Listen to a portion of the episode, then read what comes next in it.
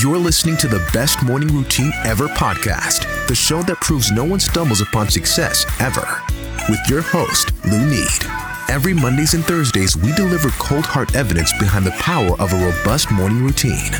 Get ready to be transformed by the renewal of your mind. Hello, morning enthusiasts. Welcome to the Best Morning Routine Ever podcast. I am your host, Dr. Lou Need, and today it's an honor, it's a privilege to welcome a very special guest to the show, Marianne Keith. She is a financial advisor working with single, divorced, and widowed women, and she specializes in the whole picture. We're talking about holistic financial planning. She has a very extensive expertise in Social Security and Medicare pertaining to financial planning and you know, Social Security isn't as straightforward as we think, and it's not as easy to get, especially with. Um, we can talk about the economy too and what's going to be available for for some of us in the younger generation. But I do want to bring her on to kind of shed some insight on how to move forward with that. She is certified. So, with no further ado, Marianne, welcome to the show. Thanks for having me, Dr. Lanid it's an honor. I'm really, really excited to have you on board. I always love a good story of a background, like how did you get into financial planning? What were you doing prior to that? So walk us through your journey thus far. Well, I've I've got a great story, an unusual background. So my education is actually in music. I studied um, playing the flute. I'm a I'm a flutist by training. And after I finished my master's degree, I knew that I had to have some kind of job on the side to make sure I could pay my rent. And I started working part-time for a financial advisor. And as the years went on, I found that I wasn't getting the work in music that I wanted. It wasn't fulfilling me. And at the time I was working for Craig Beaton of Beaton Wealth Management, where I, I still work and I'm proud that I've been there for over 15 years now. And he offered me a career path. He said, Hey, I see that you know, you're maybe not happy with the music work you're doing, you know, I'm happy to sponsor some education for you and teach you the ropes. And I went from, you know, answering the phones and filing papers to being a financial advisor. And it's very fulfilling. I enjoy being able to help people and do meaningful work that impacts people's lives on a day to day basis. Look at that. You acquired a mentor. I did. I did to show you the rope. Those are very important It's along the journey of success. Like, so we don't have to make the same mistakes that they made, or it doesn't mm-hmm. have to take mm-hmm. us 20 years to learn what they learned. How, what was that impact for you?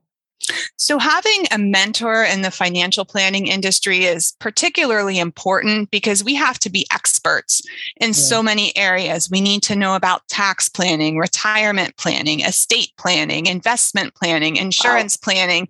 And someone in their 20s can't do that alone.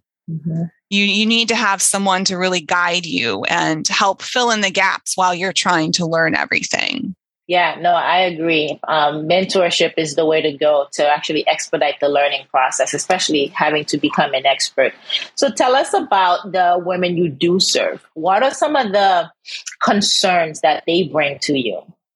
So I find in in my work with women who have been recently divorced or have lost their spouse that there's still a lot of women out there that just haven't haven't learned about personal finance and they have a more traditional role in their in their marriage and oftentimes you know the man was in charge of yeah. of the finances so when they're finding themselves in a position to need to take over of the finances they're lost and they're right. scared and they're sometimes ashamed that they don't know anything about personal finance. So, one of my favorite things about my job is just taking the time to educate women about how all the pieces of their financial life fit together and how we can create their new future with education and planning. Yeah, you're you're creating a lot of hope for these women, right? Because yes.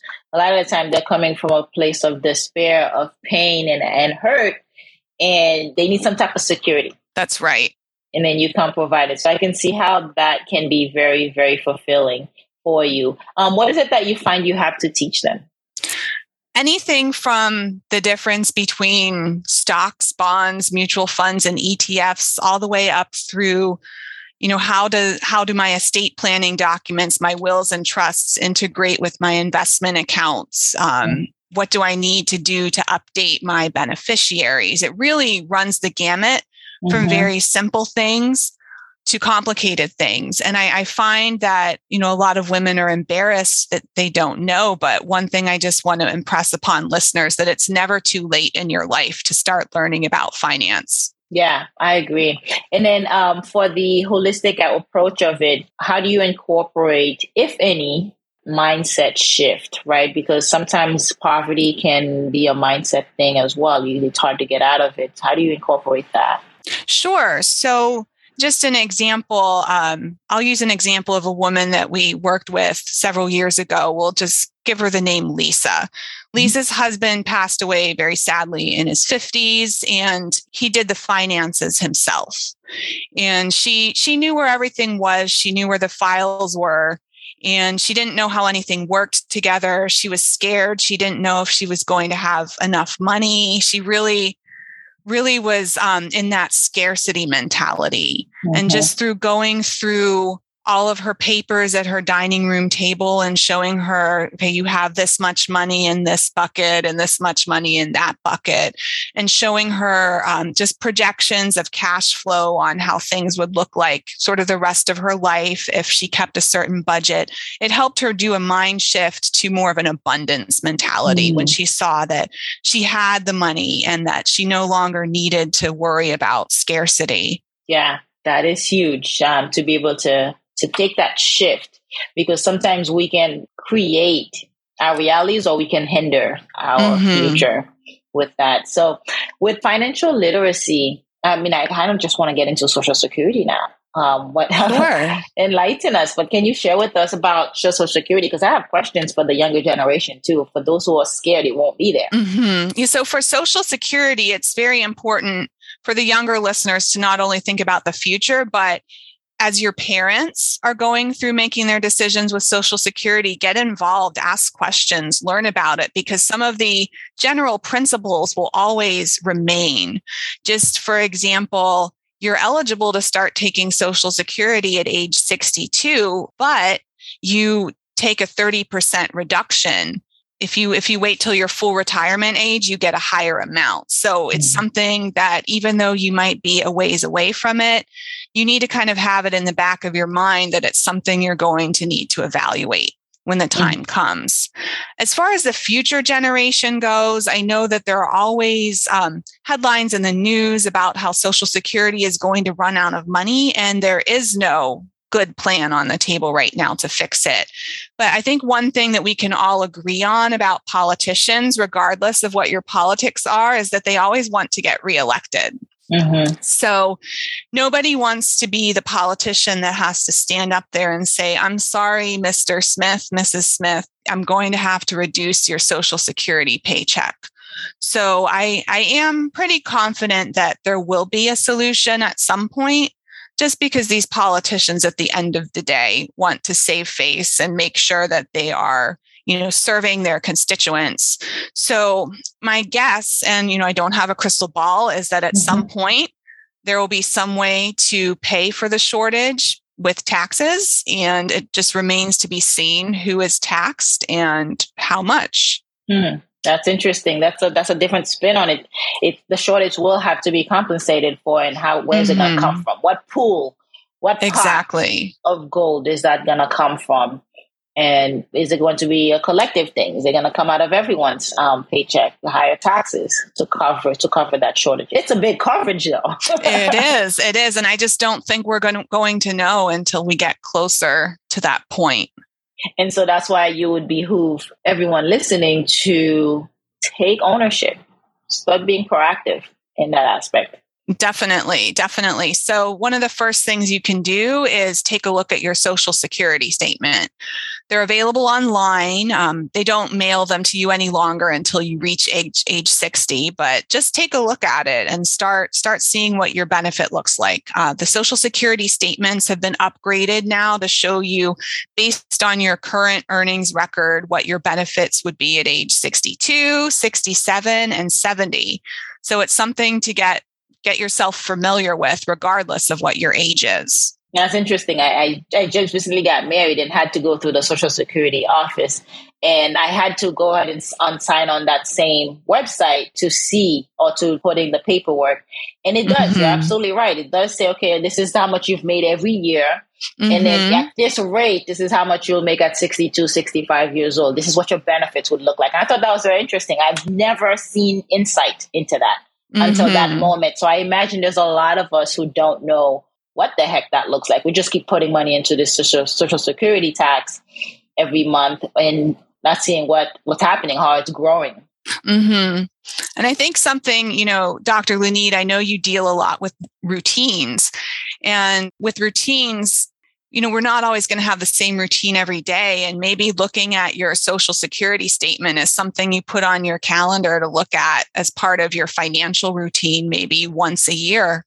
Yeah. Regardless of your age. That is wise. That is wise. So now that I have to get into financial routines, habits, let's talk about mm-hmm. healthy finance habits.